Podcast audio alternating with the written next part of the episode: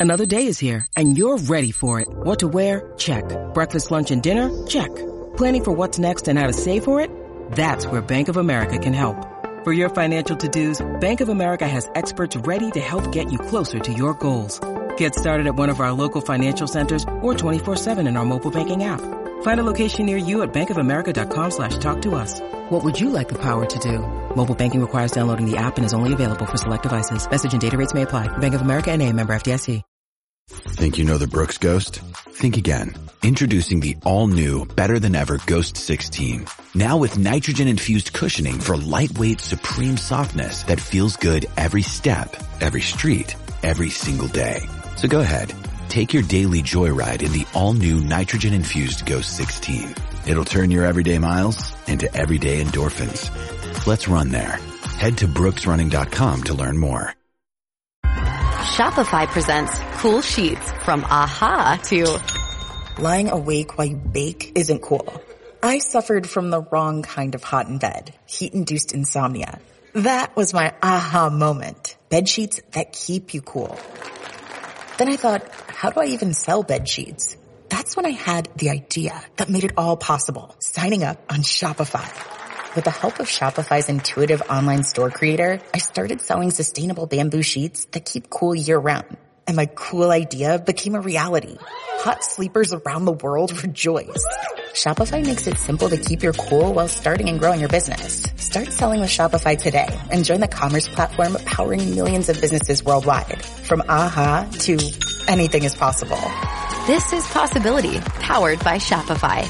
Start selling online today. Sign up for a free trial at shopify.com slash free 22. Shopify.com slash free 22. Here's what's cooking on today's Sports Stove podcast. It is our Big Ten preview show, and we're going to be joined by Indiana head football coach Tom Allen. That and more, that's what's cooking on today's Sports Stove podcast. From Belly Up Sports and the Belly Up Podcast Network, you're listening to the Sports Stove Podcast with your host, Vince Stover. Hello and welcome to a new edition of the Sports Stove Podcast. Today we are previewing the Big Ten and we're kicking off our uh, college football preview series that we'll be doing. We're going to go through each of the Power Five conferences. We're going to talk about some other teams uh, and other episodes as well. But today our focus is purely on the Big Ten. Joining me as he does most of the time is my dad, Dale Stover. Dad, uh, football season's almost here. How you feeling today? Good, good. It's exciting. Like I said, sports keeps heating up here every week. We're getting closer to football season. Second half of the baseball season coming up. Uh, a couple hockey drafts this week, and the Bucks, I assume, will wrap things up one game earlier than I predicted. Oh my goodness! All right, uh, nobody cares about hockey. Only some people care about basketball. We all care about football. We do. And, we do. Uh, and dad is, of course, uh, on location in Big Ten country, smack dab between uh, Bloomington, Indiana, Columbus, Ohio, and Ann Arbor, Michigan, uh, there in southwestern Ohio. So he hears all the important stuff there. Uh, as well, I am down in SEC country, Lexington, Kentucky, uh, as well. So, uh, we're going to talk about each time when we come into these, college football preview episodes where we're previewing conferences. Uh, we're going to start off with uh, giving a tier system for the conference. And so we've got five tiers set up. The first tier is national championship contenders, those who can contend this year for a national championship. Then the second tier is the conference championship contenders, people who may not uh, are, are good enough to compete for the national championship, but with one lucky turn, maybe they could compete for the conference championship. Then tier three is those who could be contenders within the next five years, basically saying the program's headed the right direction or could be with one hire change or whatever it may be there. Then tier four is those who maybe one day will be a contender. And then tier number five, we call the Vanderbilt tier. And this means uh, a team that is like Vanderbilt, not academically, but athletically, uh, meaning the bottom of the barrel. So that's our five tiers. So dad, let's start at the top tier. Tier number one. By the way, we've got Tom Allen going to be joining us. Uh, the interview with Tom Allen. We'll get to that in about five to seven minutes. We'll be, we'll be talking to Tom Allen. Uh, but we're going to go through these tier systems first. So dad, tier number one, uh, what teams do you have in tier one, the national championship contenders? Well, obviously, Ohio State is the main team in the conference, and it should contend for the national title. I don't think there's any doubt about that, talent wise, and uh, a lot of reasons there. I think um, a possible one would be Wisconsin. Wisconsin sometimes doesn't live up to ever all their potential, but they have talent. And again, um, with the system being the way it is, if the only game you know they lost was the Big Ten championship, you know they could have a shot. So uh, that's the two teams I have in the national championship contender. All right, so I've only got one team in tier number one. That's the Ohio State Buckeyes for this year. I think they're the one team uh, that makes the most sense. The team that I don't question has the ability to make the national championship. Tier tier number two, conference championship contenders. I've got Wisconsin in that tier. Uh, you've got them up in tier one. I only got two teams in tier two. My second team is Indiana. We're going to talk about that a lot more here in the rest of the episode. But those are the only two teams I have for this year that I think can really contend for the conference championship along with Ohio State. Who do you have in tier number two? Well, I have Indiana also because I think they could be very talented there. I think Penn State. Uh, I'm not a Penn State fan, but um, they're very, very talented. Again, I'm not a fan of their coach, um, but he obviously, um, you know, I think Penn State has a lot of talent there. They've underachieved the last couple years. They'd be a possibility. Uh, Iowa, again, they've had some turmoil there, so I don't know. But again, they're in the West, and that makes a difference. And the other team that um, you know did well last year, and um, I think returns a lot of people is Northwestern. Um, I wouldn't say they'll win the conference, but as far as contending, um, that's the teams I have in there. Um, All right. So you've got Indiana, Northwestern, Iowa, and Penn State as your yes. tier two teams. All right. So I've got Ohio State one in tier one. I've got Wisconsin and Indiana in tier two. You've got Ohio State and Wisconsin in tier one, and then those teams in tier two. Tier number three is those that could be contenders within five years. Uh, so go ahead and give me your tier number three. Uh, the ones that be contenders in five years, probably the top of the line is Minnesota.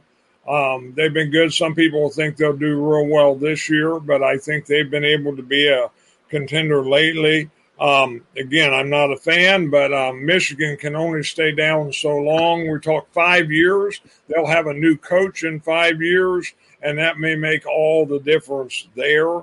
Um, I think Nebraska the same way. There's too much history there. Um, either the coach will make it this year or they'll get a new coach.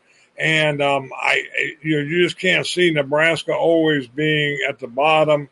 Michigan State. Um, I always think college football.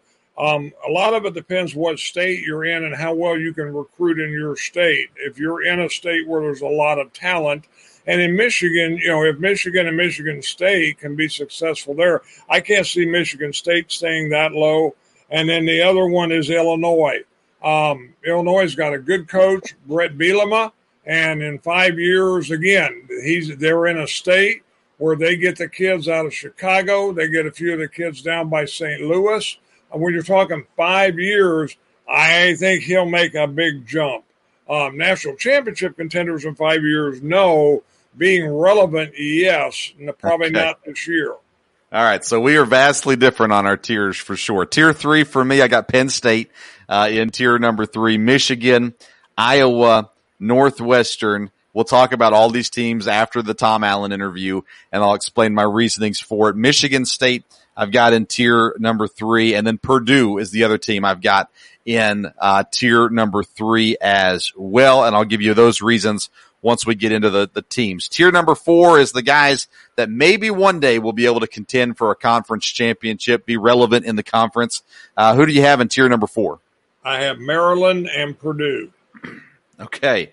Maryland and Purdue in tier number four. And by the way, if you're watching, feel free to comment uh, your tiers here uh, for the Big Ten. Uh, tier number four contenders, one day maybe. I've got Rutgers, I've got Minnesota, I've got Maryland, and Nebraska. Uh, I, I, don't want to get too much into it now. We'll talk about it uh, later on uh, in the program.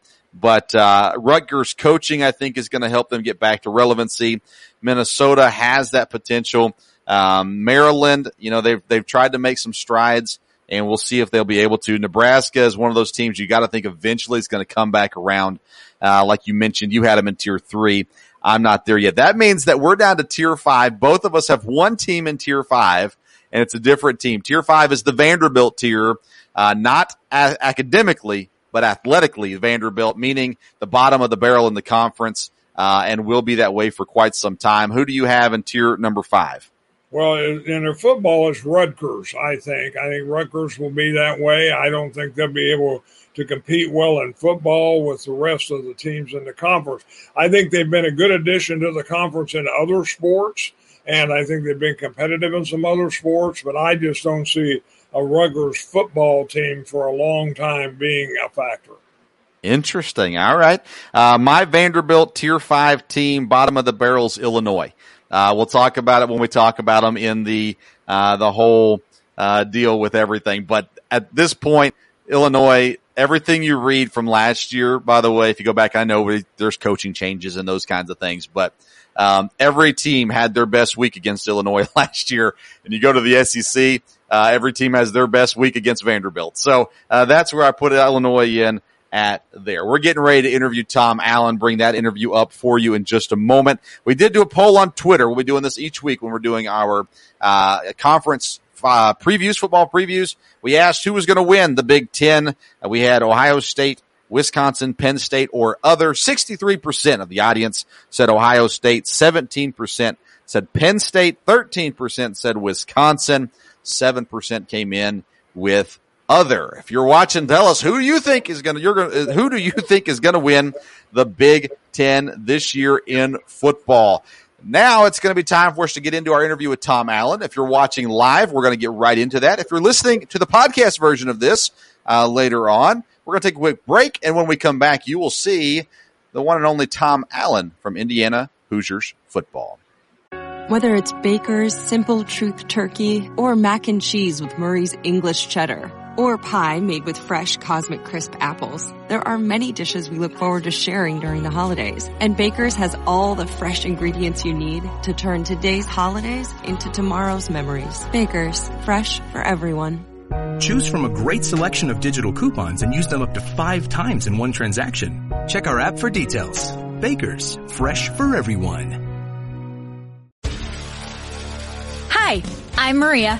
And I'm Mike. And we're Team, Team ready. ready. Black Hills Energy knows your home is where your heart is, so they want you to be ready. It's all about keeping you safe, prepared, and making your home as energy efficient as possible. Everything from how to weatherize your home to how to stay safe during extreme weather. Be ready for anything. Go to blackhillsenergy.com slash team ready. We are joined now by the Yeti Cooler Than You guest, brought to you by Yeti Coolers, last year's Big Ten Coach of the Year, the one and only Coach Tom Allen. Hey, Coach, how you doing? I'm doing good, Vance, buddy. Good to be on the show again. Well, thank you for being on again. We surely appreciate it. And uh, I want to start off with the season that's upcoming. Uh, when I look at teams, so we're getting, we're doing our Big Ten preview uh, podcast. And when I look at teams, I'm looking at uh, schedule, I'm looking at coach, and I'm looking at quarterback. And uh, so my first question to you is about the quarterback. Last year, Penix had a great year. Uh, got injured. Tuttle came in, played well as well. Is there a quarterback controversy, or are you guys pretty set at quarterback this year? No, there's not. Yeah, we're set. You know, Mike's the starter, and, and Jack's is the backup. But uh, you know, Jack has worked extremely hard. He showed last year he can come in there and when it's a Big Ten football game, you know, and uh, so it's great to have two. You, you need them. Going to need them both for sure. There's no doubt about it. Uh, Michael's uh, um, been working extremely hard to get back, and uh, he's on schedule to be uh, be the starter on September 4th. So that's the that's the good news. But uh, yeah, you at this level, we I don't think I've ever had a season where we haven't played more than one quarterback. So that's kind of how how it works, and and that's okay though. But I'm just really proud of Jack. He's done an awesome job as well. Yeah, it was incredible because last year a lot of people thought once Michael went down, everybody thought, well, the season's done. And uh, but he came in, Tuttle came in and and finished you guys off really well. Uh, there, you talked about the start of the season. You guys start off with a conference opponent in Iowa uh, before you get into some non-conference games. So you guys are kind of kicking it off pretty early with a pretty talented team. Uh, so going into that, uh, these final, as you're preparing now for the season and everything, um, kicking off against a conference opponent, how does that? Um, well, I guess it wouldn't change your your uh, preparation, but how does that kind of get you going early on without as opposed to playing a cupcake game to get started? You know, it's uh, different for sure in, in, a good way, though. This is going to be the third time since I've been head coach here that we've started the season with a conference opponent, and uh, I think it creates a sense of urgency in your team in the off season uh, that uh, is very, very positive for sure. Uh, but it's uh, you know it's it's it's kind of a dual effect. It's a great opportunity wrapped up in a great challenge, you know, and and so I, I know that will be the case here going to Iowa City to play the Hawkeyes. And Coach Ferentz has done such a great job building that program and been a part of it for so long. He's just such a mainstay in the Big Ten, and and uh, they're you know based on who you talk to, they're picked to win the picked to win the West. Either they or uh, Wisconsin seems to be the two top ones at this point. So uh, and rightly so. You know they got a lot of talent coming back and uh, always play great defense. Got a talented young quarterback that uh, um, done a great job. He's going to keep getting better as, as you would always expect as the kid grows and matures, and and uh, talented running back, one of the best in the Big Ten. So it's uh, an O lines there. It's kind of their what they've done well for so long developing. And then you got the tight ends that they're so famous for. So, you know, last time we played them, it was uh, it was a tough tough day at the office for the Hoosiers. So uh, we know how good these guys are. So it's a great opportunity for us to start the season in Iowa City. You know, you mentioned the expectations for Iowa this year, and that brings me to expectations for Indiana. I thought going into the offseason, um, you know, high expectations for the Hoosiers after the season you guys had last year. And then as I was studying, preparing for our Big Ten preview, I was surprised to see what I consider to be low expectations for your team this year. Most people have your win total at seven and a half. Um, and I was really surprised by that. And uh, my original question was always going to be, well, how are you guys going to manage higher expectations from the outside this year. The reality is, is it's not as high as I thought it would be. So is there, is there any, I guess, bulletin board material you can pull off of that? Maybe extra motivation, underdog motivation, stuff like that, that you're giving to your team this year? Well, you know, it's kind of unique how you choose to use those kinds of things. You know, we have high expectations for ourselves. We had them last year. We have them again this year. And, and so, you know, that's really what we focus on. You know, the bottom line is, is, you know, we control – uh, how we think. We control the way we prepare. We control the way that we perform on game day. So we have to be able to be, you know, totally focused on that. You know, and then I'll, I'll pick and choose and use things as they as they come out. You know, I haven't paid a lot of attention to some of that stuff at this point. Uh, as far as those win total, whoever. I mean, those, that's everybody's just their thoughts and opinions, you know. So doesn't really have any bearing whatsoever on the outcome. So bottom line is, is I feel like that this is a uh, a talented football team that uh, that believes, and and now we're trying to take that belief to another level of expecting to be able to to come out on top in these big games. And obviously, we got a whole schedule full of them. You know, we got uh, you know a great conference. You know, we're always going to be top ten most difficult schedules in the country based on the division that we play in. And then you mix in a Cincinnati team that's coming as a non-conference opponent that's going to be top ten in the country when we play them. Is already top ten right now and uh, Coach Fickell's done a phenomenal job there with that program. So you know you got a great great slate, and so that's the cool part about this. We got a great opportunity because of our schedule to prove who we are, and that's what we got to do every single week. That's and you're exactly right because you look at some of the teams that that in the past have not had a, a history of of a lot of success in football. They have one season that surprises everyone, and the next thing you know, they kind of go back down to the the what people are used to. I'm in Lexington, Kentucky, so around here we're pretty used to four to six wins. But uh, uh, nonetheless, with that, you guys are returning a lot of really talented players this year. You did lose some guys to the draft, uh, but you're returning uh, your wide receiver corps is absolutely stacked. Uh, returning a quarterback, got some good defensive guys back as well. You also guys brought in some transfers uh, to kind of fill out the roster as well. So, what are your expectations with the new guys, or how do you bring them in and incorporate them into your guys' philosophy of doing things? And how is that process going so far?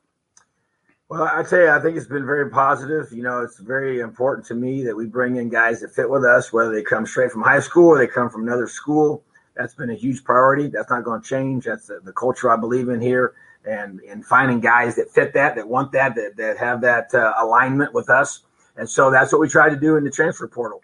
And so finding guys that we already knew, you know, either by previous, you know, relationships or, you know, for, for a whole variety of reasons that, that come up with those ability for us to know who these young men are. And so then you bring them here and then you, you know, like I say, you know, culture to me, the def- definition of it is, you know, what, what do you feel pressure to do when you come be a part of, of, of Indiana football? And so those guys were brought here, they came in and then they adapted to the expectations and the pressures that they're built in now. You know, our guys now know, hey, this is how we do it at Indiana. This is how we lift weights. This is how we practice. This is how we watch film.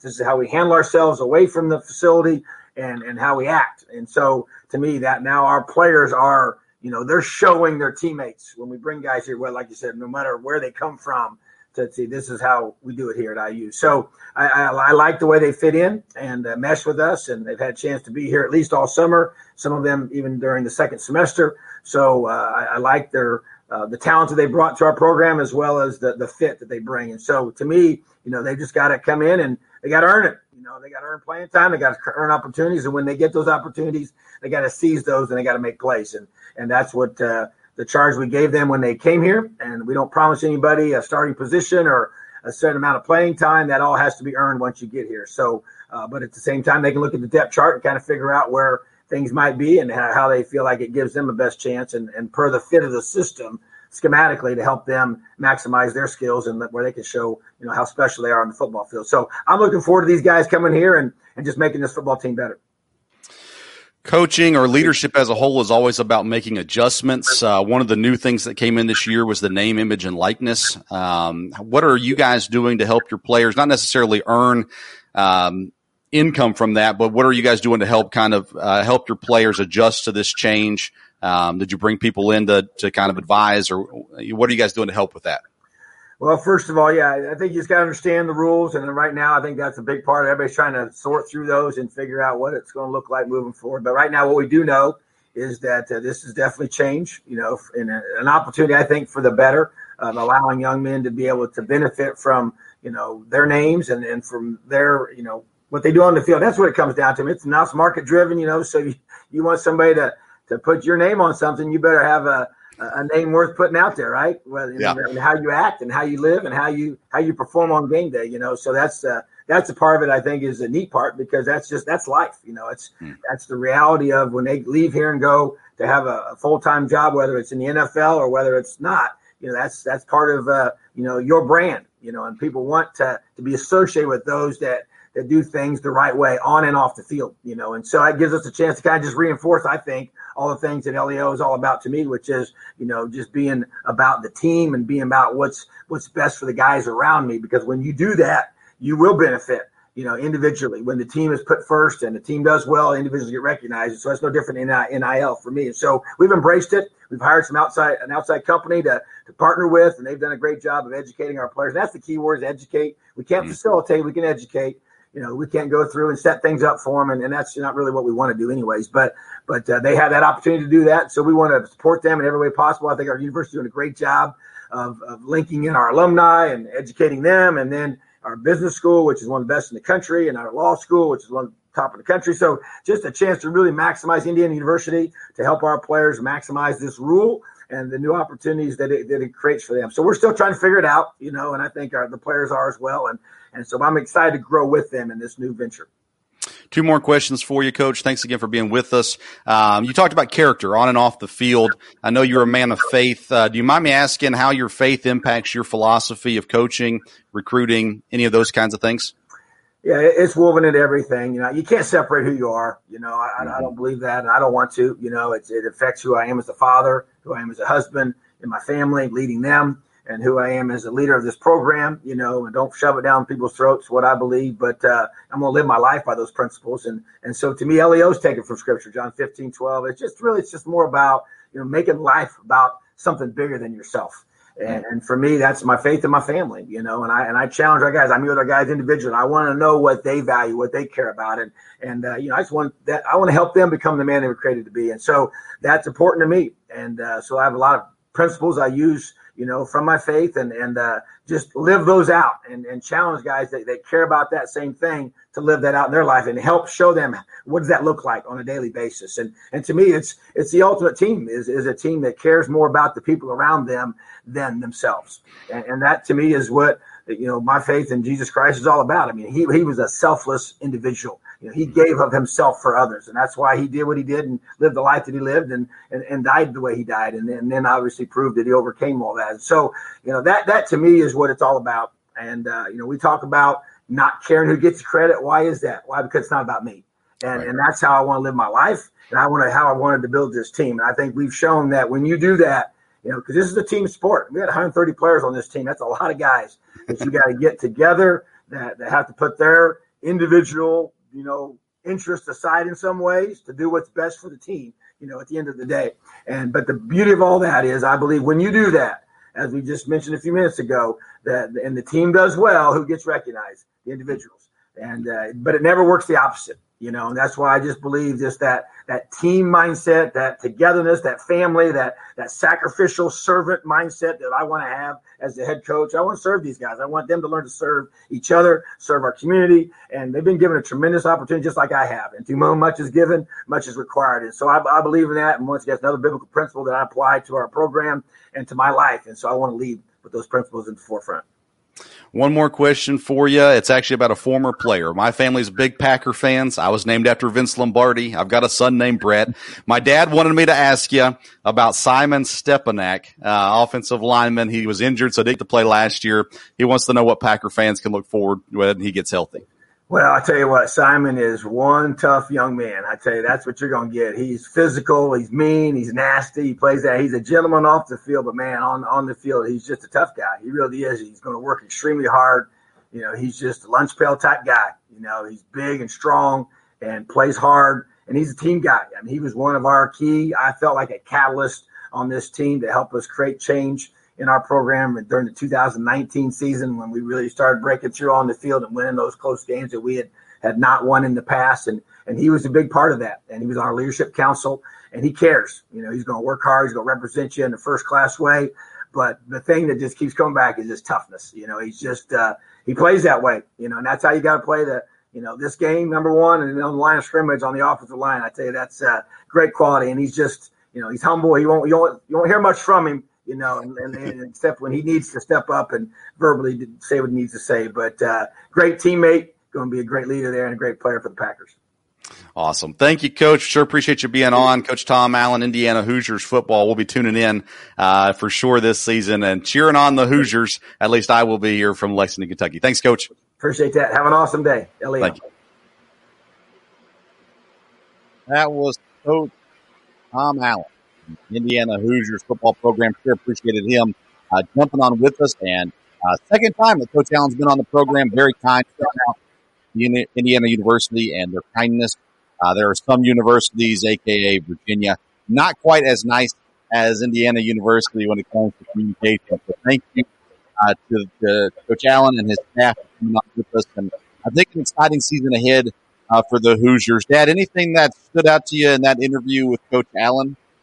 Well, I think, like you said, leadership is important, and I think that's why Indiana can have success in the coming years. They have a leader, they have a leader that has principles, um, they have a leader that knows uh, what wants to accomplish and uh, ways to do that. So um, from there, again, I you know he's handled himself well. Uh, both times he's been on the show here, and he did there the image and likeness. He did well with that, and um, it is something that schools like Indiana has to figure out. And um, but again, you know, I, I, think it'll be good for their players, and or and he'll do what he can to help with that. And I think the key is that last or second to the last question you asked um, about his faith and how that affects. He's a consistent um, person, and that will make a difference if he can get um, people on his team to be consistent people that will make a difference. And you do that by example.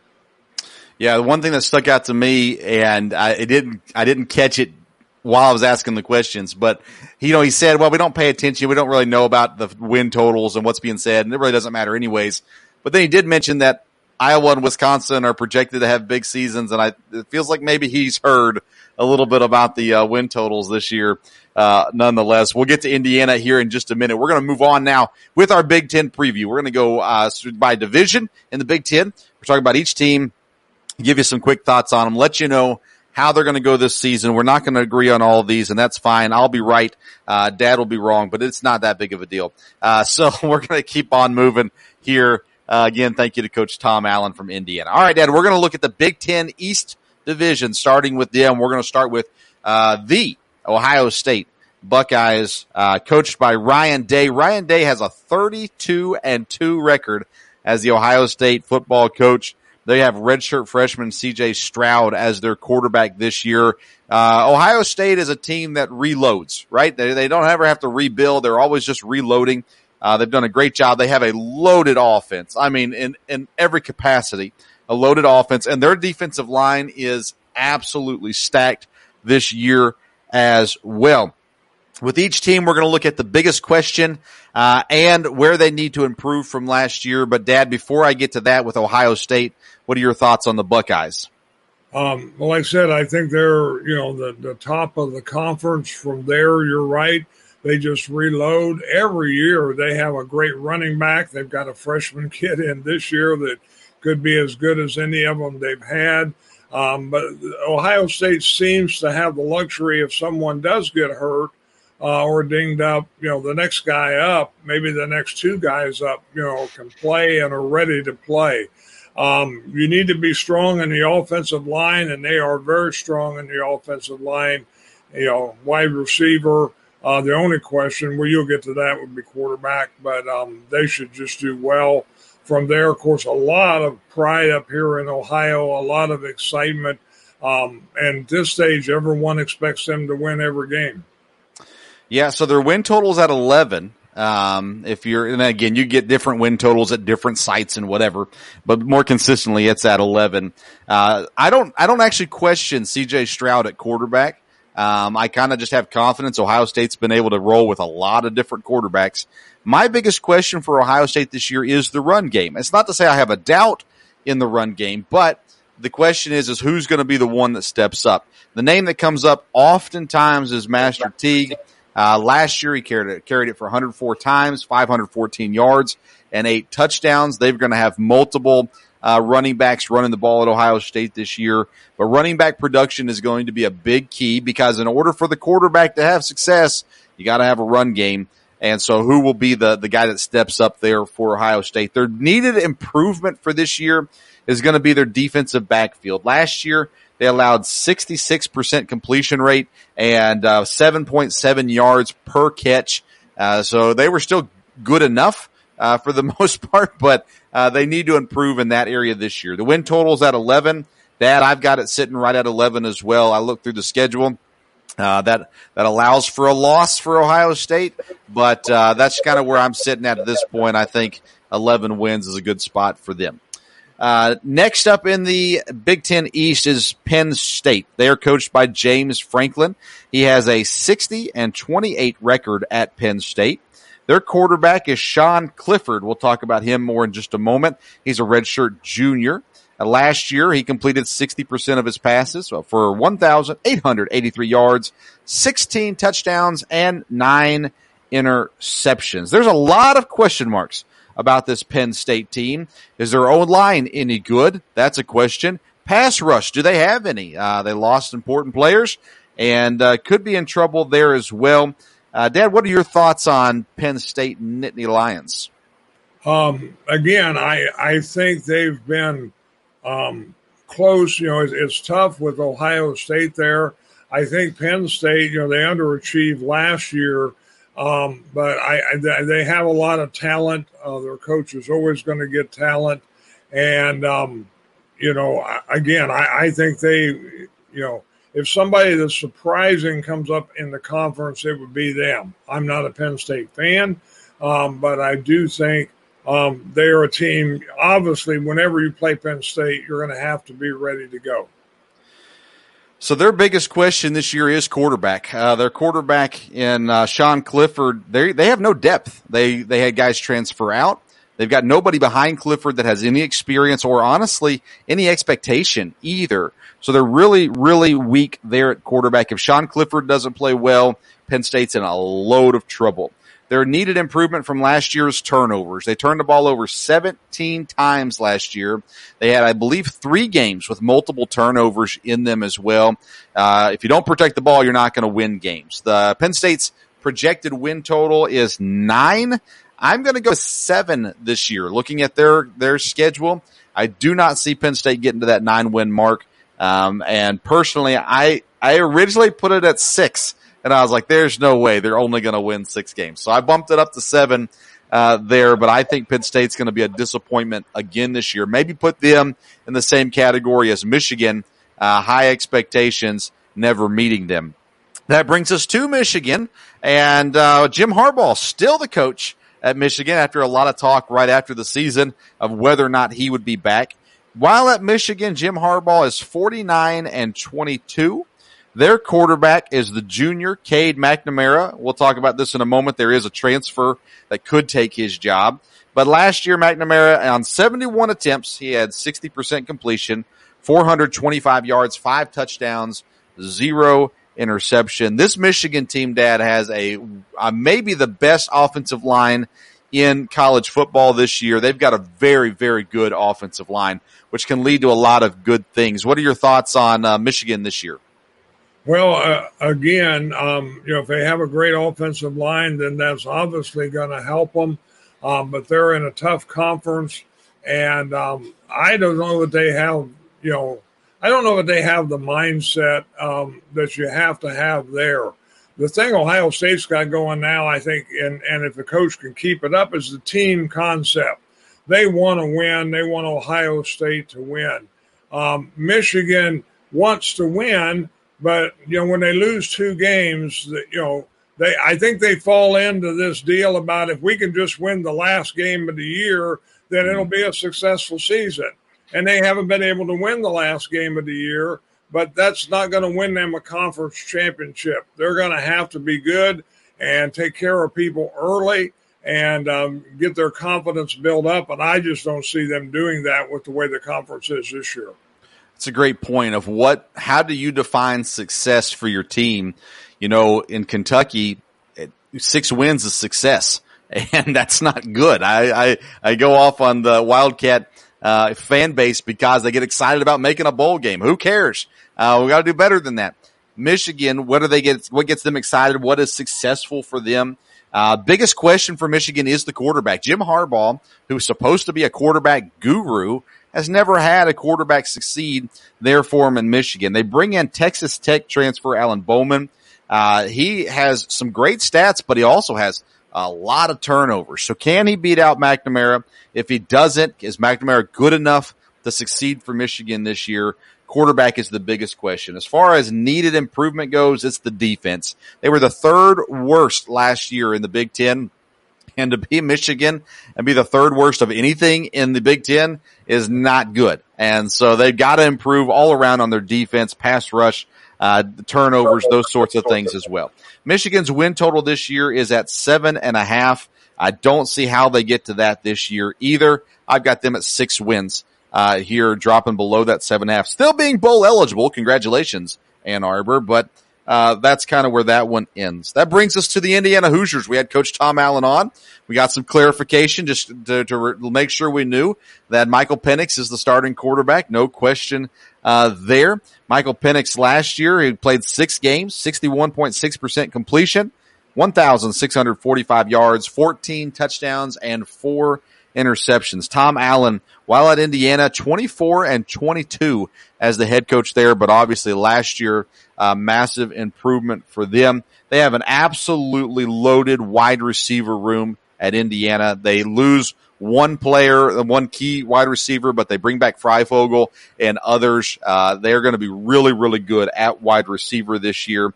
And they've got great quarterback room. When you've got two guys who have experience and they've both won, that's exciting for a team. So with Penix starting, if something were to happen to him, Tuttle, they already have confidence that Tuttle can come in and win football games for them. So that's good for them as well. Dad, what are your thoughts on Indiana for this coming season? Well, I think Indiana, you know, could be very, very good again. The the problem Indiana will have is they they won't sneak up on people. Uh, even with you know the lower win total, I don't think people are going to look past Indiana or they're going to try not to. So that'll be different. I think the key for them then will be the defense. They had a good defense last year.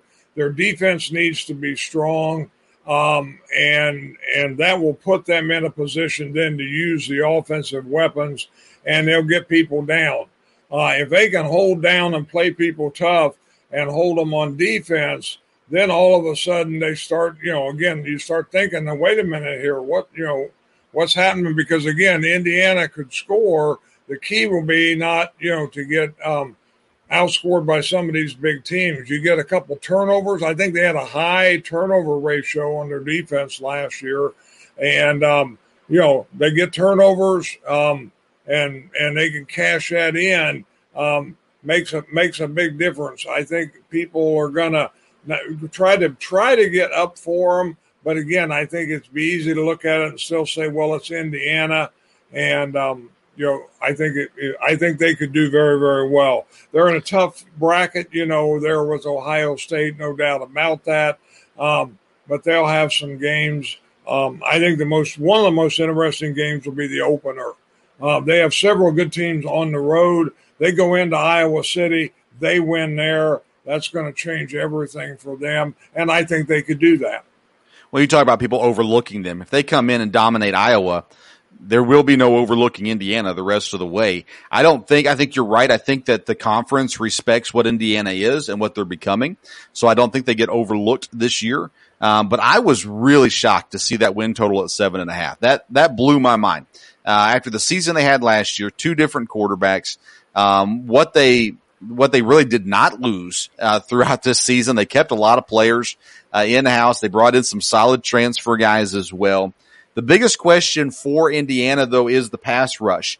Uh, you look at the, the pass rush last year, um, they had lots of size. They got lots of size this year too, but they only had one guy that was really getting to the quarterback, and that was Jerome Johnson. He's gone uh, now, which means they lose what was their big pass rush last year. They bring in a transfer, Weston Kramer, that should help up the middle. He's a tackle. Uh, James Head is the guy to watch at Indiana on defense. He's the key to their defense, and if he can get uh, to the quarterback. If the other guys can get to the quarterback, uh, it'll make a big difference and really help out a defense that was already, like you mentioned, a ball hawking defense last year. An opportunity even, even greater there. The needed improvement for Indiana is the run game. Uh, there was, there was, they, they weren't bad in the run game, but there wasn't a guy that just took over and was the clear, the best situation for them. Uh, this year they're going to have a couple different guys get opportunities and they need that run game to be consistent. They need the offensive line to help in that area as well for sure. The win total at seven and a half. I looked at the calendar. I looked at the schedule. I counted nine wins, uh, from this Indiana team and I've got them finishing second behind Ohio State and, uh, they've got some tough games, but they've got a games that they should not lose with, I think, the exception of Ohio State. I put them at nine wins uh, this year. Uh, let's move on to Michigan State. We'll try to keep it moving for you. Uh, head coach Mel Tucker, two and five as a head coach at Michigan State. Their quarterback is the redshirt sophomore Payton Thorne. He played four games last year. He threw 56.5% completions, 582 yards, three touchdowns, three interceptions. Now they do have two very, very good wide receivers and an up and coming defense. They've got some transfers that are going to come in and be an immediate impact players for them. Uh, win totals at four and a half. You talked about Michigan State that they sh- ideally they're not going to stay down too much longer. Uh, but what are you, what is your outlook for them this season? Uh, we're going to have to take that off. He'll be right back with us to give us that, uh, that thought, uh, there. It's that time of day where his, his, uh, internet kind of gives out a little bit there, but we'll get him back on in just a second to talk to us about Michigan State again. Their win total is at four and a half. The biggest question for Michigan State is the quarterback room. Payton Thorne is the projected starter, but they did bring in a Temple transfer, Anthony Russo.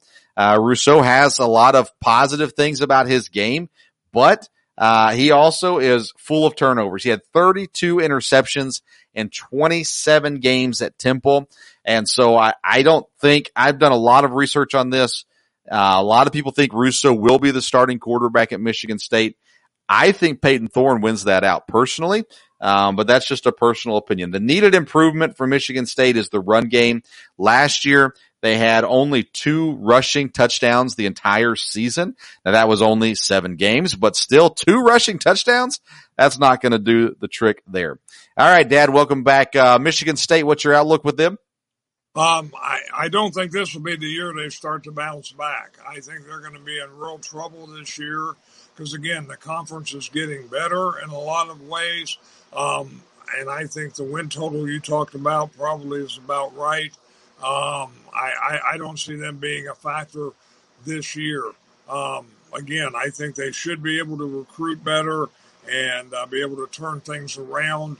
Uh, you just can't believe a Michigan State team would be the bottom of the barrel very long, but they may be there this year.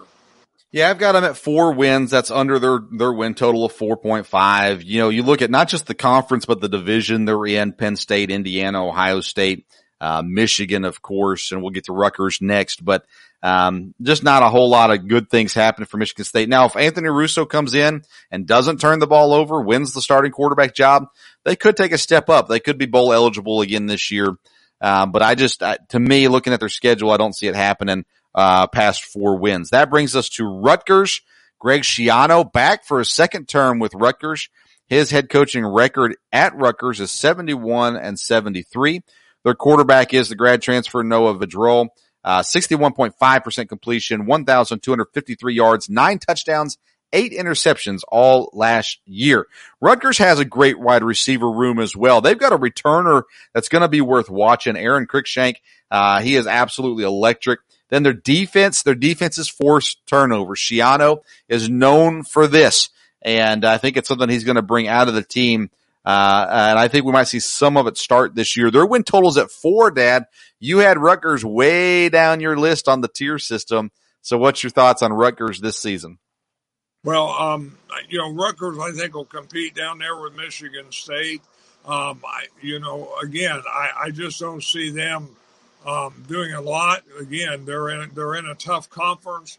Um, that's going to hurt them. I haven't looked at their schedule as far as their non-conference games if they play teams they can beat in that, then that's going to help their overall record. Um, but in the conference, they're going to have a hard time. Biggest question I have for Rutgers is can experience turn into wins? They've got a lot of experience on the team, a lot of upperclassmen. They brought in some really good transfers along with their returning players. Uh, so if that can turn into some, some wins, then that's going to help them this season. Their needed improvement is the downfield passing game. It was non-existent last year. Uh, anything past, I think it was seven yards was horrendous. Uh, it was not good for them at all. So they're going to have to get better at that. I think they improve. I got them at six wins this year, uh, finishing above Michigan State and even with Michigan. Uh, I think Rutgers has a surprise season. I think that would be a surprise season for them. Then Maryland, the last team in the Big Ten East, they're coached by Mike Locksley. He's five and 12 as the Maryland head coach.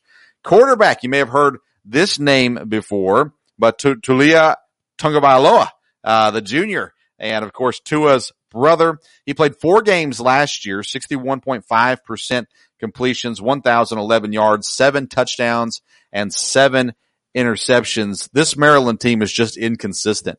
There's, I don't have anything really positive to say about them. Uh, the, they just, they've yet to be consistent. Their win total is at six and the Tagovailoa at quarterback is getting a lot of play uh, from from these win totals. But uh, I got to be honest with you, they got some big questions replacing players they lost. They lost some really solid players. Uh, their O linemen, too. They lost two of their O linemen. Their leading tackler, Chance Campbell's gone as well. Uh, that's going to hurt them. They need to improve with forcing turnovers. They do not force turnovers last year. And then their quarterback play has to get consistently better as it has not been there. I've got Maryland at four wins, bottom of the the uh, Big Ten East. Dad, any thoughts on Maryland? Um, no, again, I don't think they'll be really competitive this year. I think Tua's brother may be very good at quarterback. Uh, the problem is he probably doesn't have quite the supporting cast that his brother did. and, uh, so he's a little more on an island out there, and um, you know it, will make for some good, um, you know, good interest early. But I'm not sure where that'll end up. All right, let's move on to the Big Ten West. We'll come back and look at a final tally here in just a minute. Wisconsin head coach Paul Chryst, he's 56 and 19 as the Wisconsin head coach. Their quarterback is sophomore Graham Mertz. Last year before his injury, 62.6% completions, 1,238 yards, nine touchdowns, five interceptions. They've got a ton of upperclassmen. Um, and with they're healthy, they are a great team. They've got a phenomenal defense, uh, up there in Madison this year as well. Win total nine and a half for Wisconsin. Give me your thoughts on Wisconsin. I think Wisconsin will be very good, and everything I have read, and I would agree, is if the quarterback is back and has a good year, then the sky's the limit for them because they're in the in the in the West, and that's going to put them in a good spot like I said, they have a lot of returning guys. They have a lot of talent. Um, historically, they underachieve and lose a game or so they shouldn't lose. But if they can stay focused this time, um, they have a chance to be very competitive. Yeah, they uh, Graham Mertz is the real deal at quarterback. I think um, health is obviously a big factor in that.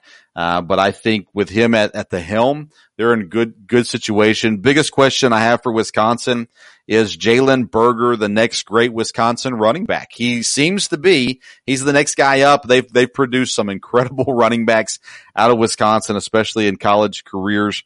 Uh, there, their needed improvement is turnovers that really hurt them last year, and uh, they've got to do better at protecting the football this year. Their their win totals at nine and a half. I've got them at ten wins and first place in the West. Uh, out there competing against Ohio State for the conference title. Next up is Iowa, an interesting team. Kirk Ferentz has been there forever, so it seems. He's 168 and 106 uh, for his record at Iowa.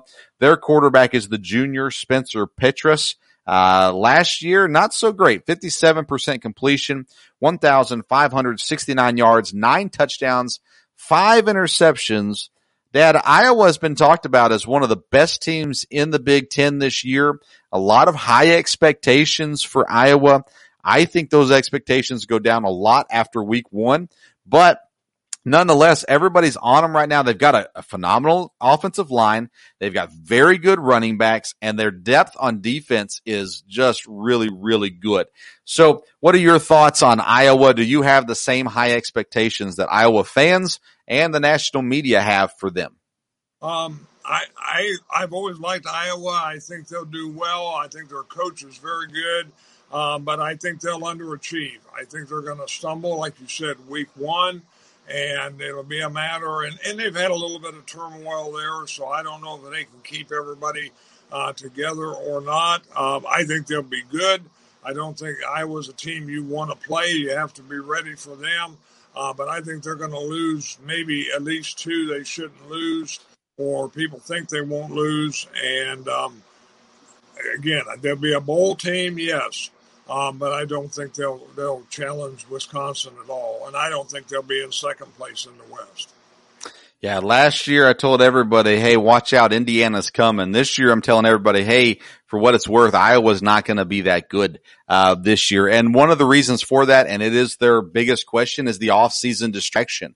A lot of issues happen throughout the offseason with Coach Ferentz and the locker room and the organization. And I just cannot see them being able to muddle through that and have the success that they expect to have this season. Um, needed improvement. Quarterback accuracy is definitely a need. Mid-range efficiency as well for the quarterback. Quarterback play is crucial and Iowa just does not have a great quarterback or maybe even a good quarterback to play this season. Their win totals at eight and a half. I have them down at six wins. That does make them bowl eligible, but, uh, barely. And I think that Iowa's really going to tumble this year and and not have a good season. That brings us to Northwestern. They're coached by Pat Fitzgerald. His record's 106 and 81 while they're at Northwestern. Their quarterback is transferred junior Ryan Hilinski out of South Carolina. Uh, he only played two games last year at South Carolina, but in 2019 he was 58% completion, 2,357 yards, 11 touchdowns, five interceptions. Uh, their win total is currently sitting at six and a half, pretty low for Northwestern.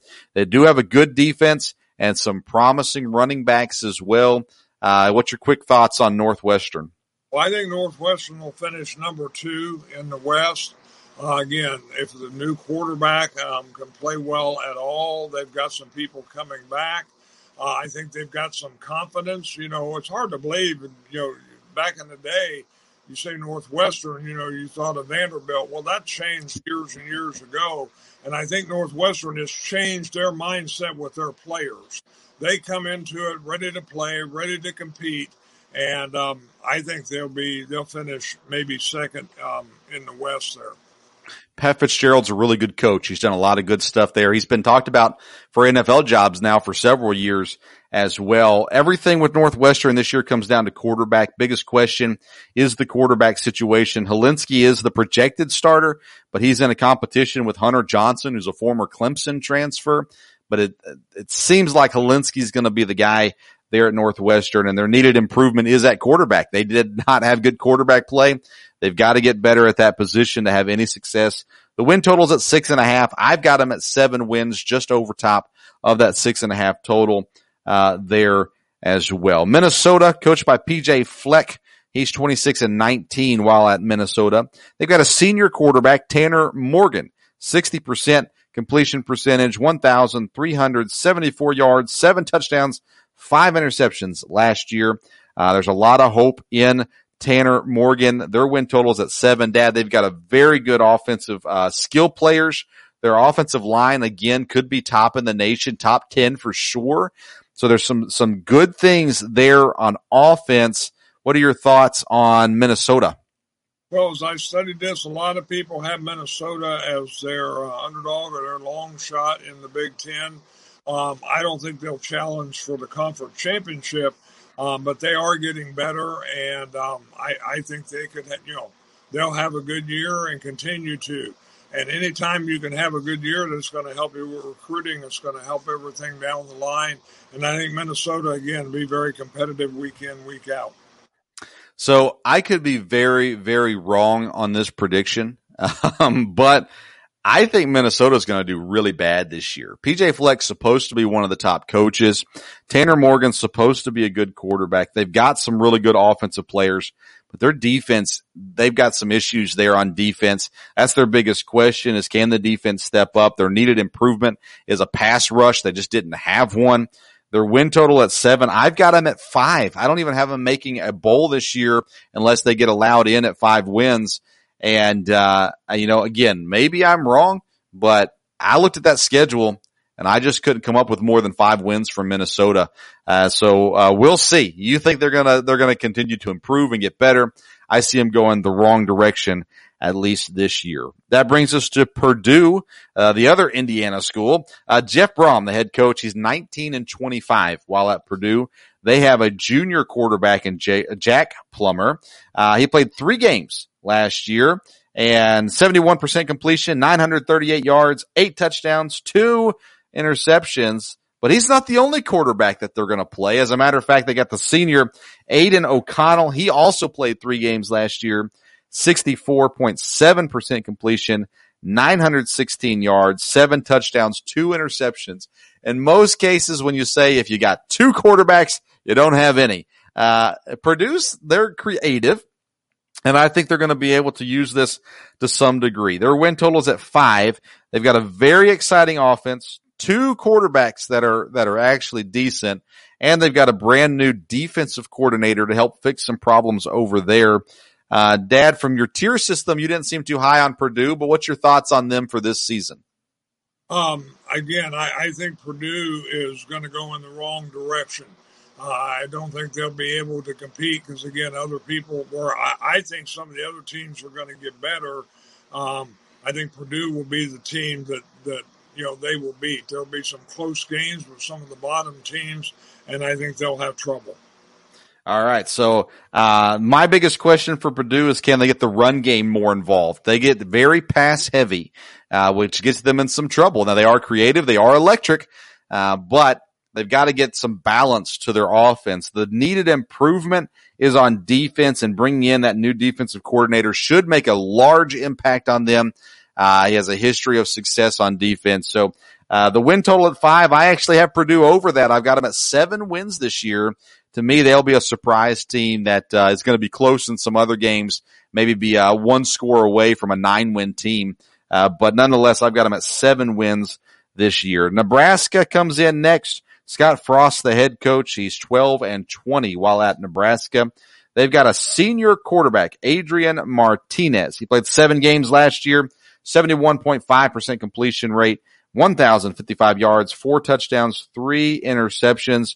There's no controversy this year at quarterback. Last year, there was trying to figure out who was going to be the quarterback. This year, it's clear it's Adrian Martinez. They've got a very good run game. They were second in the Big Ten last year rushing the football, which is amazing considering how bad they've been. And they've actually got a pretty solid D, at least when it comes to talent.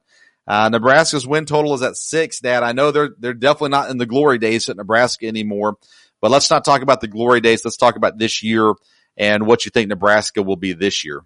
Well, I, I think they'll be improved. They've either got to be or they'll be getting a new coach uh, from there. But again, um, Nebraska's a team that's got to have a good football team. I mean, that's that's everything there in that state. And um, I, from what I've read, I think there's potential they they could do better than they've done and be a surprise um, and jump up at least a little bit. So we'll see. So you read the one optimistic Nebraska fan, apparently. Uh, Scott Frost has had no success at Nebraska. That's my biggest question. Can Scott Frost win at Nebraska? I honestly don't think so. Uh, they have a lot of needs, but one of their improvements is, well, two of their improvements actually is the pass rush and the pass offense. Uh, they've got to get some pressure on opposing quarterbacks. They leave their DBs out to dry too often. And then when it comes to passing the football, they have a very good run game, but you're going to have to be able to throw the football in today's, today's football world. And uh, Nebraska has yet to show they can do that consistently at the very least. Their win total is at six. I've got them under it. I've got them at four this year, uh, for Nebraska. And I feel pretty confident in that four win, uh, total there as well. All right. That brings us to what I have at the bottom of the Big Ten West is Illinois. They do bring in Bret Bielema. It'll be his first year there at Illinois. He's got a senior quarterback in Brandon Peters. Uh, worst last year in completion percentage. He had 48% completion, 429 yards, three touchdowns, zero interceptions. That was in five games that he played. Their win totals at three and a half. And, uh, my one note for Illinois is they always help the opposing quarterbacks get on track. Uh, if you look through last year's stats, anytime a quarterback was struggling, when they played Illinois, next thing you know, they had four touchdowns. Uh, they had 350 yards and no interceptions and it got them back on track for the rest of the season. As I was studying through these teams, at least four teams, that was the notes. This quarterback struggled here, but he came alive against Illinois and then he finished out the season strong. Uh, so that's kind of where they are at this moment. Is Bielema a good coach? Fine. I'll give you that. He's, he's an okay coach.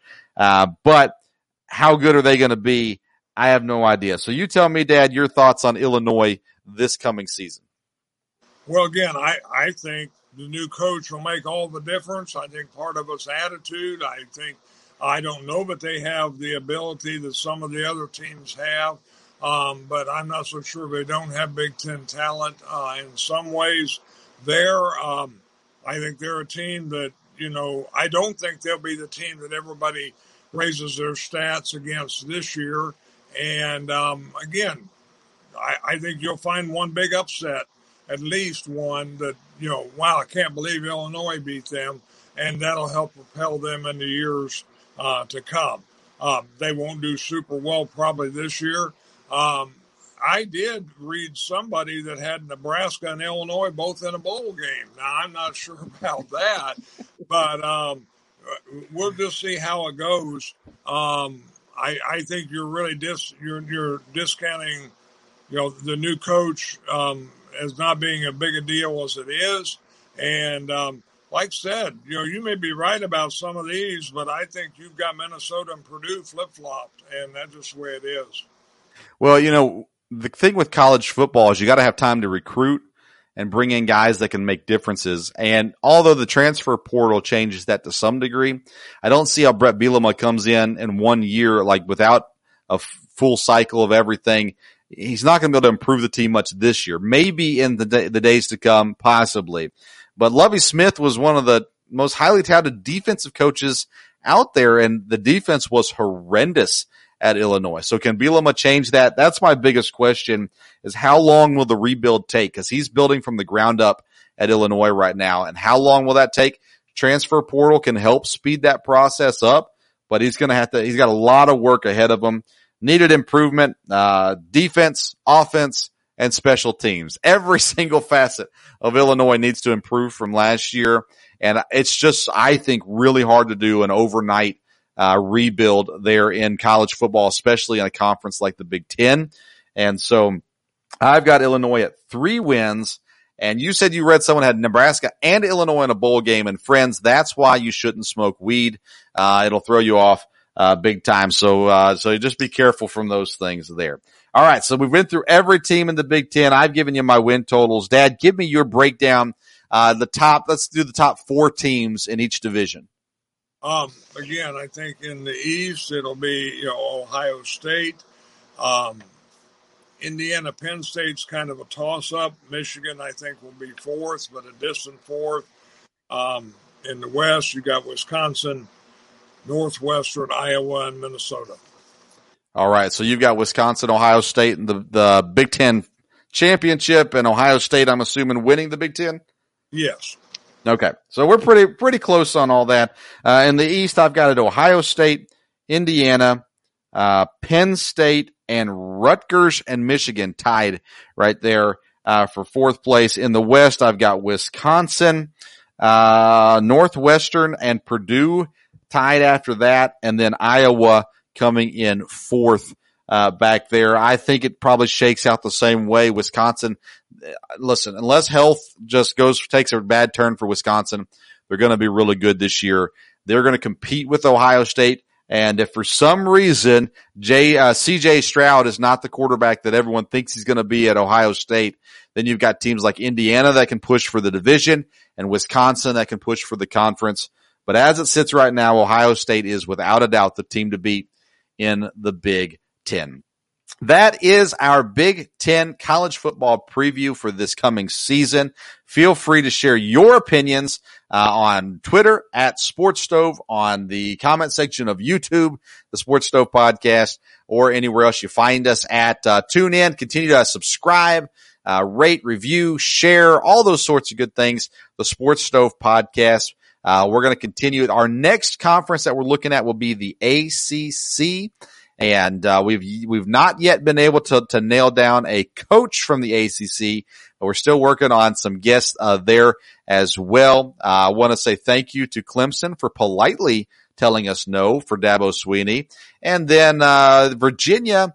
Um, you know, I got some words for you in our podcast as uh, not so politely rejecting our request for an interview with Bronco Mendenhall. But you'll have to come back and join us for the ACC college football preview. That'll be next Tuesday. We should have another episode in between those, more than likely on Friday Night Live. Uh, we'll be on here talking about just all general sports topics like we normally do as well. We want to thank Yeti Coolers and Skull Candy for helping and sponsoring the program. Those links for both of them are available for you to click on in the YouTube description and in the podcast notes. If you'll click on those links and go through there, they'll know that we sent you. And uh, we didn't get a chance to talk about them much today, but they are uh, uh, wonderful partners with us here at the Sports Stove Podcast. All right. Thank you so much for tuning in to today's podcast, the Sports Stove Podcast. Until next time, we'll see you around the Sports Stove.